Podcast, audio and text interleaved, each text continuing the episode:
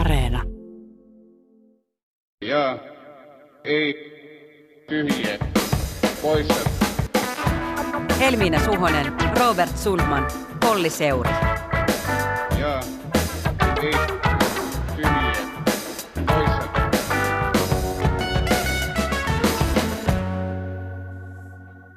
Tervehdys, täällä sitä ollaan taas uhkumassa keväistä intoa kuin maasta puskevat korvasienet. Konsanaan ilonanne täällä tänään Suhosen, Helmiina ja Sundmanin Robert. Korvasienet, kyllä. Ihanaa. Ja hei, vierailevana tähtenä eli kolmantena korvasienenä on tänään Uuden Suomen päätoimittaja Jenni Tamminen. Tervetuloa. Kiitos, kiitos.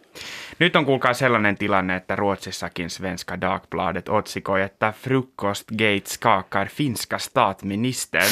Ai, niin ai, onhan ai. Tämäkin ohjelma silloin varmasti pakko aloittaa lätkäisemällä pöytään aivan lyhyet analyysit aiheesta Aamiaisgate.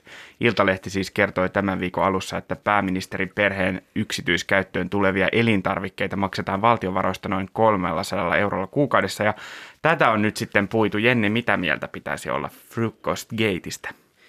Kyllä tässä täytyy todeta viimeisimpien käänteiden perusteella, että kyllä tässä valtioneuvoston kanslia on vähän kompastellut omiin sanomisiinsa eikä ihan vähänkään, että kyllähän siinä niin kuin yksi kysymys on tietysti se, että miksi pääministeri ylipäänsä käyttää tällaista etua, kun edeltäjät eivät välttämättä niinkään ole käyttäneet, mutta kyllä tässä eniten itseä ihmetyttää tämä valtioneuvoston kanslian faktojen vaatiminen ja, ja se vähän kalahti omaan nilkkaan tässä, kun kävikin ilmi, että ei nyt sitten tiedetäkään, että miten tämä Lipposten perhe on, onko käyttänyt vaiko eikö ole käyttänyt tätä etua.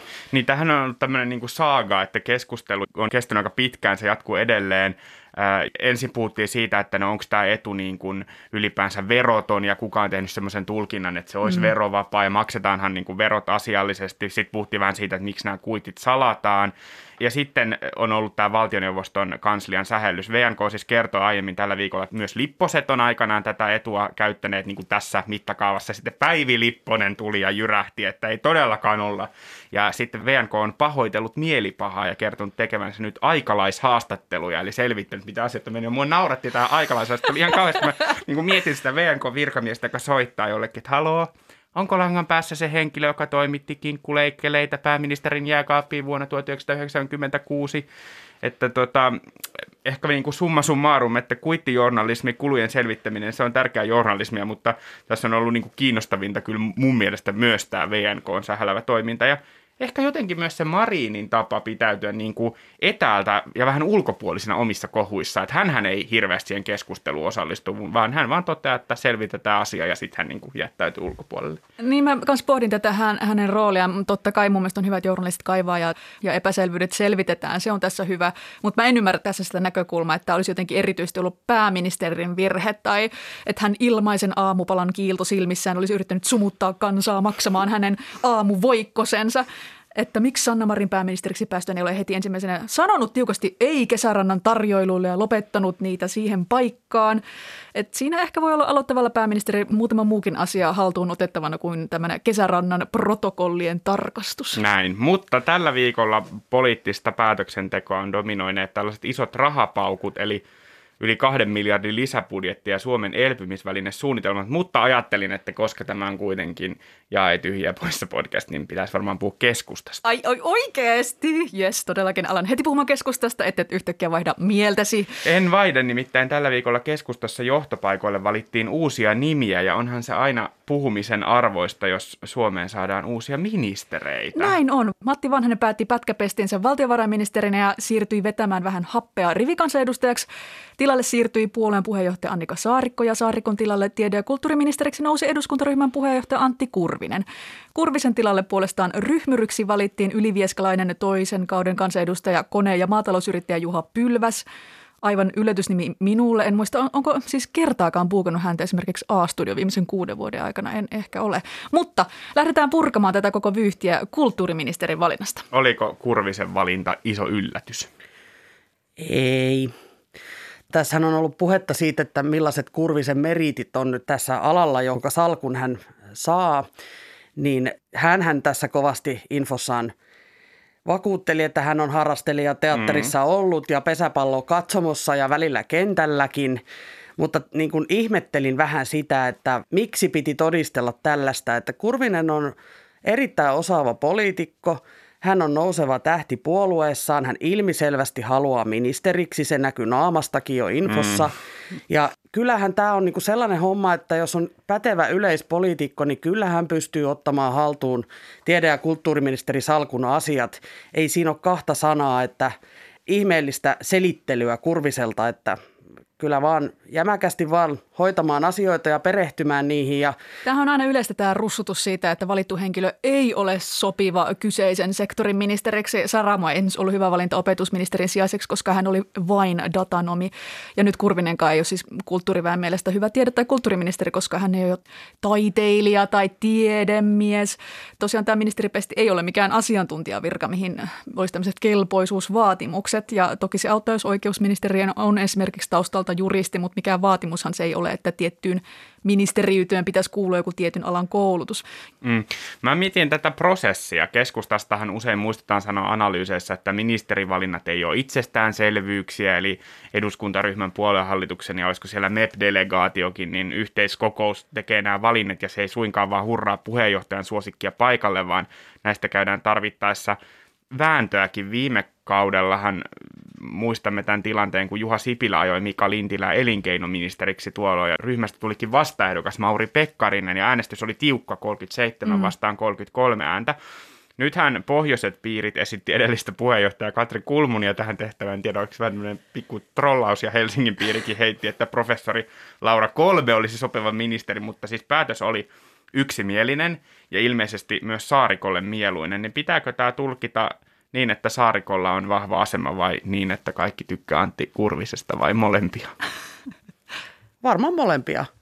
Kyllähän tämä näyttää vähän siltä, että siellä pistetään riviä ojennukseen, että tässä elvytyspaketti äänestyksessäkin, niin siellähän Kurvinen oli, oli laittamassa riviä ojennukseen ja nyt sitten myöskin tämä ryhmäjohtajavalinta oli yksimielinen mm. ja nyt ainakin voi olla myös osittain sitä, että näytetään nyt ulospäin, että nyt ei ole hajaannusta, me seisomme mm. yhtenä rintamana, kun vaalitkin on tulossa, niin kyllä, kyllä me tiedämme, mitä teemme täällä keskustassa. Mm, Kurvinenhan Ykkösaamussakin tänään kommentoi, että keskusta ei voi olla hajallaan kuin varpusparvi, että niin pitää nyt olla nyt rivit suorissa. Mutta millaisen perinnön kulttuuriministeri Saarikko jättää Kurviselle tässä hommassa?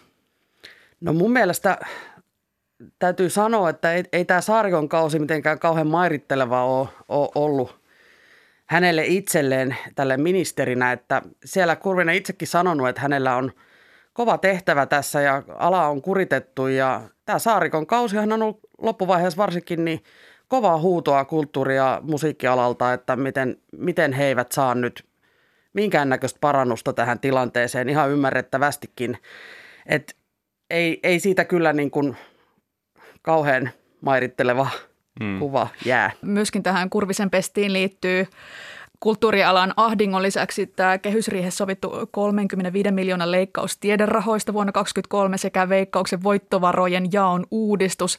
Veikkauksen tuotoista on lähtenyt kolmannes ja tuotella on vahvasti tuettu muun muassa tiedettä ja taidetta, että kovo hommo on tiedossa. Niin, ehkä se ei ole kiitollisin paikka tulla tehtävään just näiden takia ja ehkä tässä on vielä se tilanne, että erityisesti kulttuuriväki on kokenut Saarikkoa kohtaan, en tiedä onko inho liian voimakas sana, mutta ainakin vierastusta, että on synnytetty tämmöinen niin kuin vastakkainasettelu, että, että Saarikon pitäisi olla kulttuuriministeri, mutta hän vain turvetta puolustaa. Ja tässä tietysti näkyy se, että Saarikko on ollut puheenjohtaja, viisikon jäsen, ehkä tämmöiset akuutit poliittiset kriisit, kiistat on sitten saaneet enemmän huomiota häneltä. Ja sitten taas, en mä tiedä, Ei ehkä niin kuin, eipä ministerit varmaan usein ole, eikä heidän pidäkään sinänsä olla aina sen oman sektorinsa edunvalvojia varsinaisesti, että ei kai sen ihan niinkään sitten mene, että kulttuuriministeri jotenkin aina pitää huolen ensisijaisesti siitä, että kulttuurille otetaan ne rahat tai muut ministerit sitten omistaan. Joo, mutta onhan tässä, tässä Kurvisella on kova työ kyllä tässä ihan imagollisesti ja ehkä en viittaa niinkään kulttuuriin, vaan tähän tiedepuoleen, mm. että Että kyllähän tässä suuret odotukset oli, että viime kaudella puhuttiin, pääministerikin puhui kaiken maailman dosenteista ja mm. se oli hyvin ö, voimakas reaktio tuli siihen ja se koettiin todella halveksuvaksi. Niin ei tämä ainakaan vielä niin kuin mm. ole siitä noussut, että siinä kuitenkin keskustalla pitkästä aikaa on ylipäänsä tällainen salkku ja, ja, ja nyt siinä on vielä tämä tiede mainittu erikseen, niin, niin kyllä sitä kannattaisi ainakin keskustan yrittää sitä imagoa kohentaa. Kuinka paljon tässä on tämmöistä antipatiaa ja nyrpistelyssä kyse siitä, että kulttuuriministeri nimenomaan on keskustalainen? Niin, keskusta on maaseudun puolue ja sitä korostaa ja tuolla korkeakoulut taitaa olla kaupungeissa, että onhan tämä ihan kiinnostava jännite tässä, että ehkä niin kuin kulttuurin puolelta musta on ihan hauskaa, että monet kulttuuritoimijat, musta esimerkiksi Maija Vilkkumaa tai Anna Ruben Stillerin haastattelussa on kiitellyt, että entinen perussuomalainen ja sitten sininen Sampo Terho oli oikein hyvä kulttuuriministeri, että oli erittäin kiinnostunut ja ajoi mielellään alan asiaa, eikä hänkään kyllä silleen vasemmistolainen ollut, että en mä tiedä, onko se sitten se ratkaiseva asia, että ehkä tässä paineisiin niin kuin vaikuttaa eniten tämä kehno tilanne ylipäänsä tieteen ja kulttuurin rahoituksen puolella nyt ja myös tämä korona, joka on sitten vaikuttanut näihin aloihin. Niin mä mietin Terhon kohdalla, että eihän ehkä kiitosta saanut silloin kautensa aikana, että en mä ainakaan kuullut jotenkin, että kulttuuriväki olisi hurrannut silloin. Niin. Niin.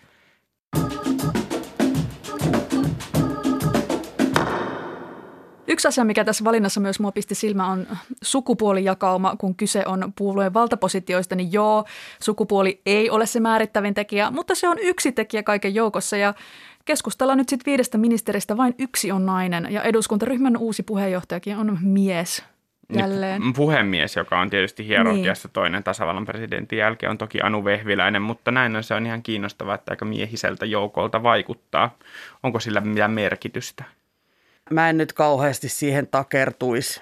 Totta kai se on tärkeää, että molempia, molemmat sukupuolet on edustettuina, mutta että ehkä kuitenkin tässä voi ehkä muistuttaa, jos mietitään, että Saarikko on keskustan puheenjohtaja, niin on meillä sellainenkin puolue tuolla eduskunnassa, jossa ei ole kertaakaan ollut vielä naispuheenjohtajaa, että ainakin semmoiset lasikatot on puolueessa jo rikottu.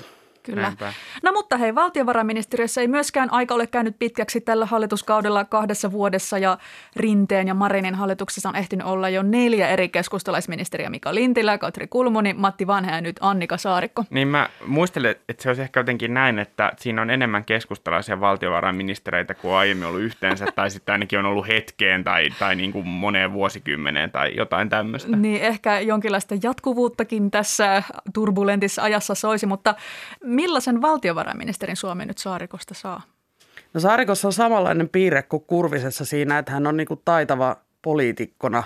Hänhän profiloitui viime kaudella perhe- ja peruspalveluministerinä tässä sote-uudistuksen mm. kanssa, kanssa niin kuin, että hän, hän voimallisesti sitä puolusti ja, ja ihan taitavastikin kyllä, niin kuin jos katsoo tälleen poliitikkona toimi, niin kuin pitää hallituksen näkökulmasta.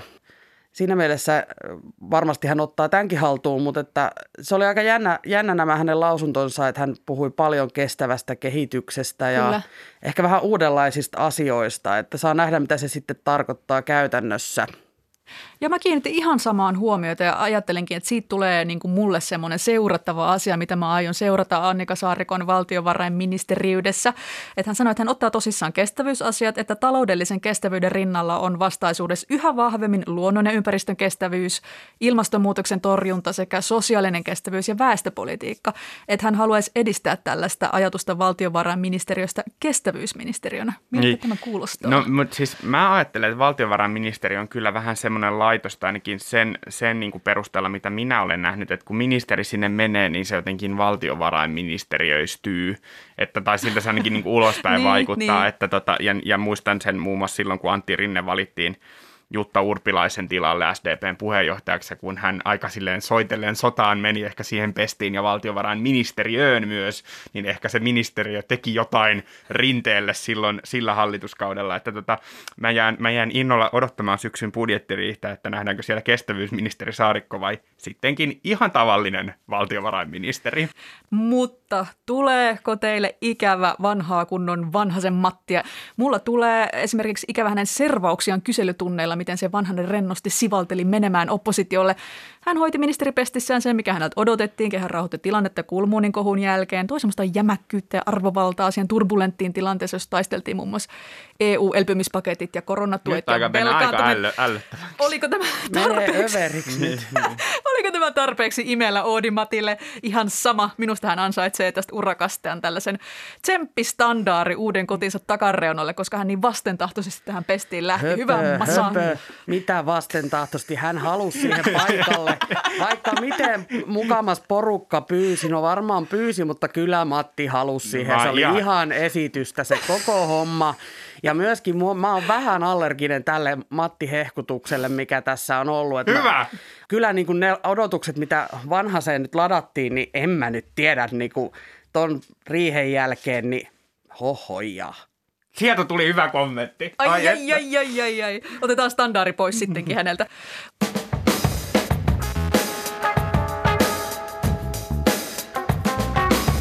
Ja ei, tyhjiä poissa.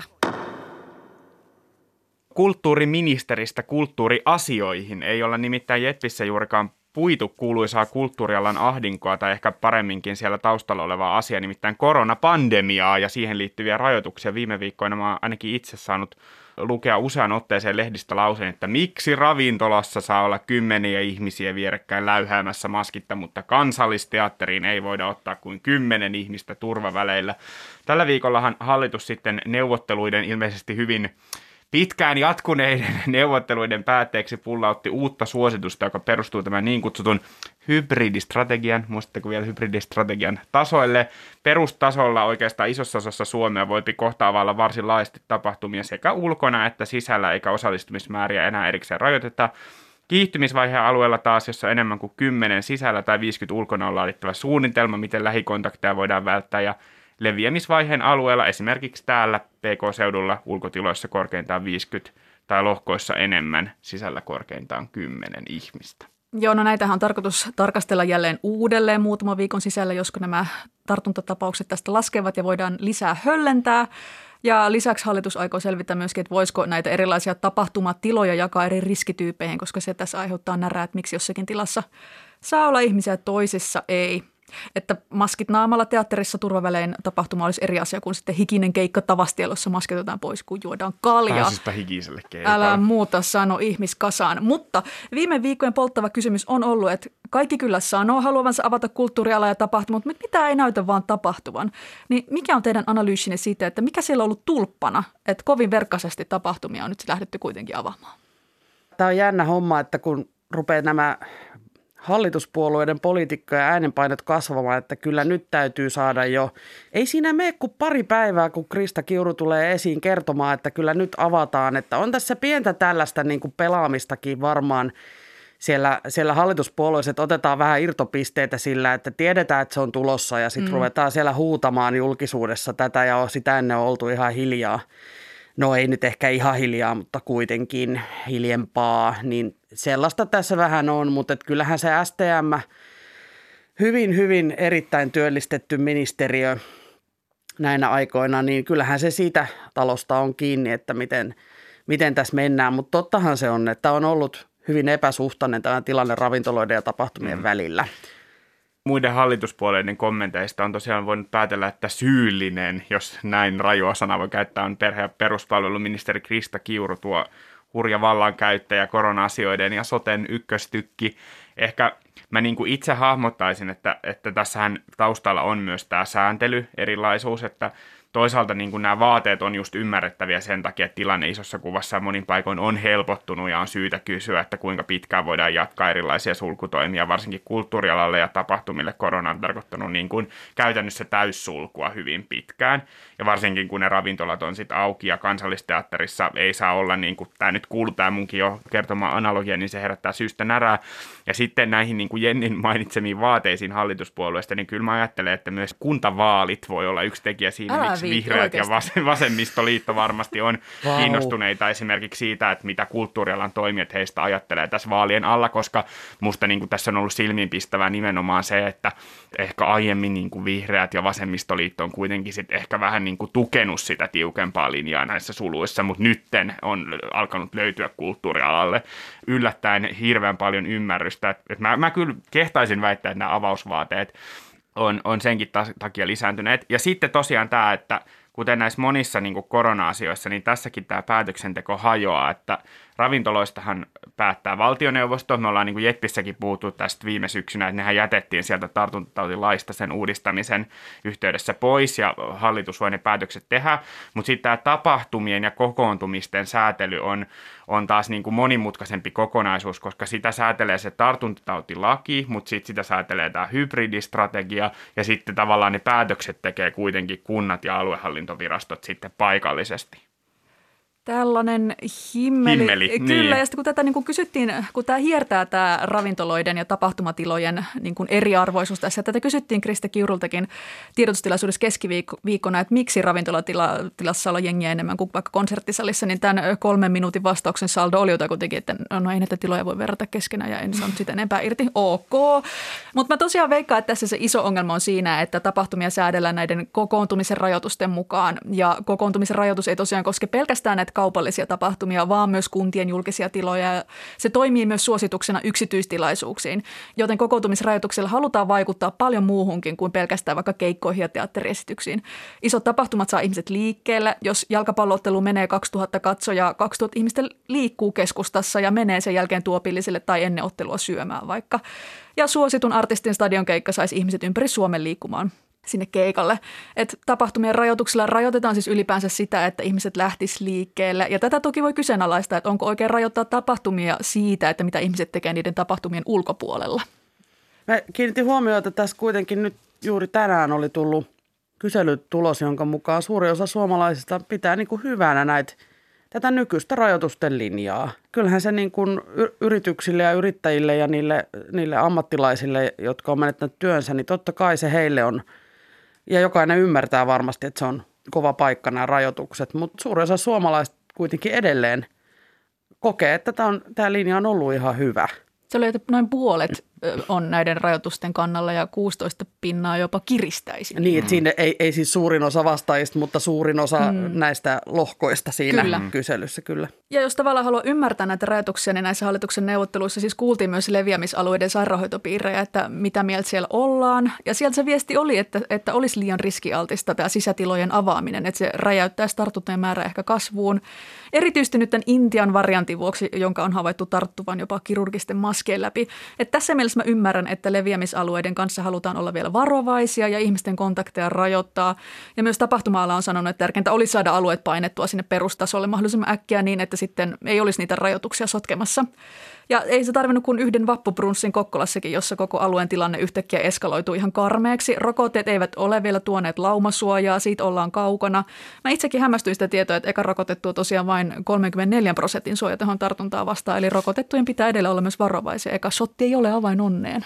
Ja sitten mä sanon vielä tähän koko keskusteluun, että ainahan se on vaikeampi ruveta purkaa niitä rajoituksia. Se on aina helpompi asettaa niitä kuin mm. purkaa niitä.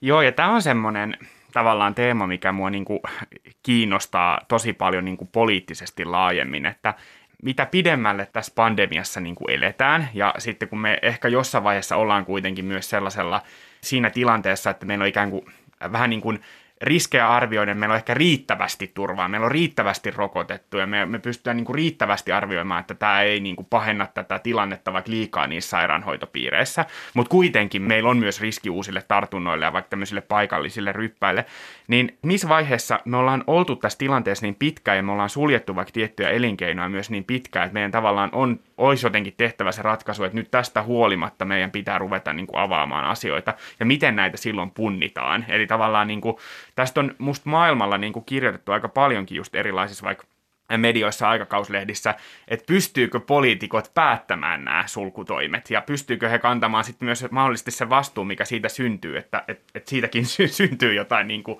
ongelmia, mutta kun, jos se kuitenkin pitää jossain vaiheessa tehdä.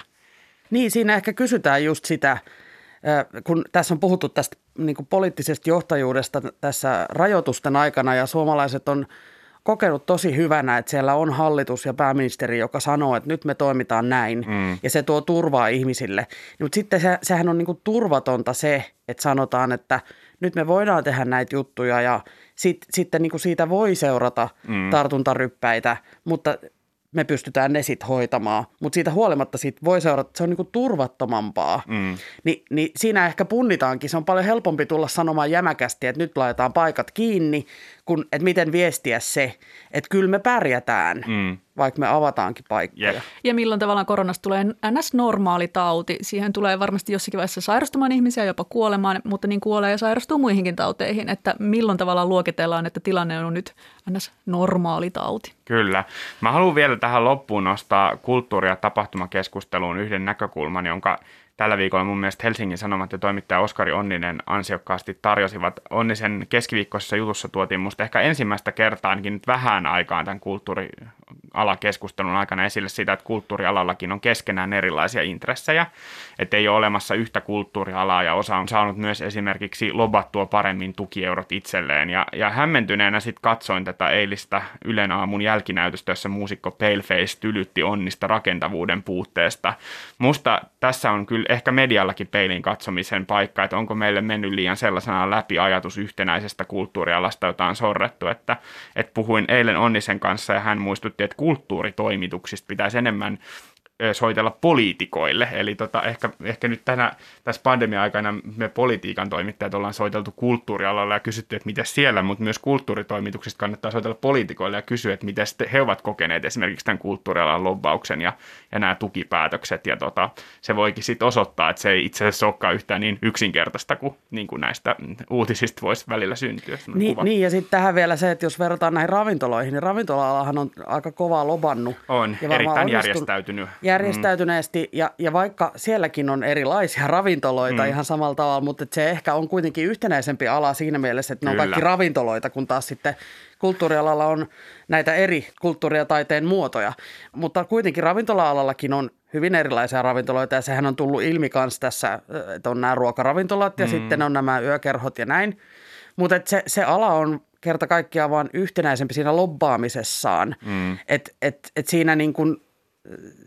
Sekin varmasti vaikuttaa. Ainahan lobbaaminen vaikuttaa ja niin kuin se, se viesti, viesti, että kyllä ministeriön kanssa ala käy vuoropuhelua, niin, niin jos siellä on kulttuurialalta vain sen yhden alan ääni, niin totta kai se vaikuttaa. Tämä vaikuttaa ehkä myöskin niin kuin perinne ja jatkuma, että ravintolahan on pitkään ollut järjestäytynyt mm. ja ehkä sitten vasta tämän pandemian myötä jotenkin kulttuuriala nähdään jotenkin yhtenä niin kuin alana, missä pitäisikin toimia yhdessä. Että se on ehkä tähän asti ollut just vähän niin kuin tälleen alakohtaista, että on kuvataide tai teatteri mm. tai näin, niin tämä selvästi myöskin vaikuttaa tähän lobbaamisen tasoon. Keskustelu päättynyt. Jaa, ei, tyhjiä. Poissa. On aika tempaista jälleen J E T P-kysymykset näihin siis vastaan joko jaa, ei, tyhjää tai poissa. Tällä viikolla tosiaan on kohistuu päivän tärkeimmästä ateriasta eli aamupalasta, eikä mistä tahansa aamiaisesta, vaan siitä, että pääministeri syö virka-asunnossaan Kesärannassa.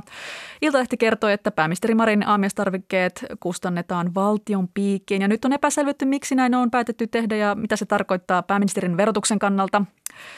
Kuitit on myös salattu, emmekä saa nyt tietää syökö pääministeri aamupalaksi kenties ruis- vai vehnäleipää tai puuroa vai jogurttia. Jaa, ei, tyhjää tai poissa. Olisiko sinulla tarve salata aamupalasi kuitit? Ei. Voin tehdä synnin tunnustuksen ja kertoa, että olen erittäin huono syömään aamupalaa. Mm. Tänäkin aamuna pelkkä kahvi ja jos tsemppaan, saatan syödä kaurapuuron ja jos oikein tsemppaan, niin terveellisen smoothien. Ja tunnustan tässä, että olen erittäin hu- huono siis, että ei, ei ole tarvetta salata. Mm. No mä sanon, että myös, että ei, ei ole tarvetta julkisuustekona voin. Voin resitoida aamupalakuittiani tältä aamulta ja, ja siinä on tosiaan kaksi tällaista, no kun me ollaan Yleisradiossa, niin ei sanota tuotemerkkiä, mutta kaksi tämmöistä sokeritonta energiajuomaa, hintaan viisi euroa, lähikomarketista. Että tämmöinen terveellinen päivän tärkein ateria. Toi menisi jo tähän niin kuin kolmensadan euron hintahaarukkaan. Ihan siis jos, varmasti, jos joo. joka päivä tämmöisen pamauttaisi, niin sitä alkaa mennä sinne. Mä sanon kanssa ei. Siis mun nimenomaan kannattaisi aamupalalla oikeastaan lesoilla koko kansalle, miten vaatimaton ja nuuka ihminen olenkaan. En ole ehkä niin nuuka kuin Jenni, mutta ei chia vanukkaita avokadoleipiä tai tuoreita marjoja, ihan vaan vanha kunnon puuro, yksi kuppi kahvia ja lasi appelsiinimehua. Ja jos oikein pula-aika iskisi, niin voisin luopua tästä appelsiinimehustakin. Sitten voisin nipistää, jos kansa vaatisi. Ja jos tosiaan myöhemmin tätä haluttaisiin selvittää, niin Roope saat sitten vastata aikalaishaastatteluihin, hmm. että mitä se Suhonen oikein söi silloin vuonna kaksikymmentäyksi. Näin on. Viiden maailma on kuulkaa tällä viikolla puhuttanut sellainen juttu, että rakastettu ja inhottu ja jossain määrin myös canceloitu, mutta silti hirveän kulutettu Friendit-sarja on tehnyt paluun erikoisjaksossa Friends the Reunion. Kyseessä on neljänkymmenenkolmen minuutin spesiaali, jossa vieraillaan avainpaikoissa, luetaan ikimuistoisia vuorosanoja, muistellaan menneitä ja niin edelleen. Ja ei tyhjätä poissa, onko tässä nyt se vuoden paras T V-spektaakkeli? Minä sanoin, että ei. Juuri eilen luin uutisen siitä, että nyt on lanseerattu tämmöinen varhaisperunan live, jossa voi seurata perunan kasvua pellolla. Ei taas tämmöinen keskustagenreen tämä mm, homma, niin mutta varhaisperun levä. No, palatakseni Frendeihin, niin tunnustan, en ole koskaan tykännyt, ei ole koskaan naurattanut. Että ehkä tämä perunalive kertoo minusta ihmisenä jotakin. Mä vastaan kans ei. Kyllähän Frendit siis iski ihan täpöllä silloin, kun bongasin sen kaksitoista-kolmetoista-vuotiaana maikkarin myöhäisillasta, jonne se alun perin oli piilotettu mm. ja se oli suuri helmi, kun se löytyi sieltä. Ja kyllä, kyllähän niin kuin, totta kai sehän oli kova juttu ja sitä seurattiin, mutta eihän tämä nyt niin kuin mikään spektaakkeli ole, herra jestas, että täytyyhän se tietty katsoa sitten joskus, mutta... Mm. Mä mietin, että et ei, että ehkä vuoden T V-spektaakkeli oli sittenkin Euroviisut, jotka uhoilustani huolimatta viikonloppuna salaa katsoin. Ja, ja siis Suomihan tuli kuudenneksi. Mm-hmm. Ja mä aloin päätellä, että, että nyt taas puhutaan keskustasta, mutta Suomen hyvä sijoitus... Te kyllä parantumattomia. Me, niin ollaan, mutta kun Suomen hyvä sijoitus ehkä korreloi Matti Vanhasen ministeryyden kanssa, että, että kun oli Lordi voitti, niin eikö silloin ollut Matti Vanhanen pääministerinä ja nyt kun oli Matti Vanhanen valtiovarainministerinä on hyvä, hyvä sijoitus, to, toisiksi paras sijoitus koskaan, että ehkä tavallaan niin kuin Euroviisu mielessä, niin, niin me tarvitaan Matti Vanhanen ministeriksi. Matti Vanhaselle Euroviisustandardin takan päälle. No sen, sen standardin hän kyllä, kyllä voi saada. Tervetuloa nykyaikaan, nimittäin jälleen on yksi maailmankuulu meemivideo myyty huutokaupassa yli seitsemänsataakuusikymmentätuhatta dollarilla ja alkuperäinen video poistuu YouTubesta. Vuonna kaksituhattaseitsemän kuvattu Charlie Bit My Finger-video on yksi YouTuben katsotuimmista videoista ikinä. Pätkässä brittiläinen kolmevuotias Harry työntää sormensa yksivuotiaan veljensä Charlien suuhun. Ja nyt tämä perhe on myynyt tosiaan huutokaupassa videon kryptoväline N F T:nä. Ja tänä keväänä N F T:nä on myyty melkoisilla summilla jo esimerkiksi legendaarinen Disaster Girl-meemi, Leave Britney Alone -viraalivideo tai Twitterin perustajan ensimmäinen twiitti. Kysynkin, että jaa ei tyhjää tai poissa. Olisitko sinä ostanut Charlie Bit My Finger-videon lähes kuudellakymmenellätuhannella eurolla? Ee, ei, en olisi, mutta oikea kysymys kuuluu, että kuinka monella sadalla tuhannella eurolla voisi myydä Jet-jakson ja mikä minun osuuteni näistä rahoista olisi? Ei muuta kuin laitetaan myyntiin. Niin. Joo, mäkin sanon ei, mutta täytyy sanoa, että mä oon hirveän helpottunut, että Sneezing Baby Panda-video on edelleen katsottavissa, mm, koska, Joo, koska se, sen voi aina katsoa, jos on huono päivä. Että, et jos se, et, mutta et eihän, eihän mulla nyt tällaisia rahoja siis muutenkaan ole käytössäni, mutta mut, mut sano vaan tähän, että onneksi mm. Panda-video mm. edelleen ilahduttaa. Just näin meemit kansalle, ei saa yksityistää niitä. Ai jaa. No mä sanon tähän, että mä en ostaisi tätä Charlie Bit My Finger-videota, mutta mulla Yleisradion toimittajana olisi tosiaankin varaa ostaa näitä meemuloita, että mä voisin ostaa sen kuvaa, jos se koira istuu sen lieskojen keskellä ja sanoo biotalous. Mä haluaisin sen omistaa.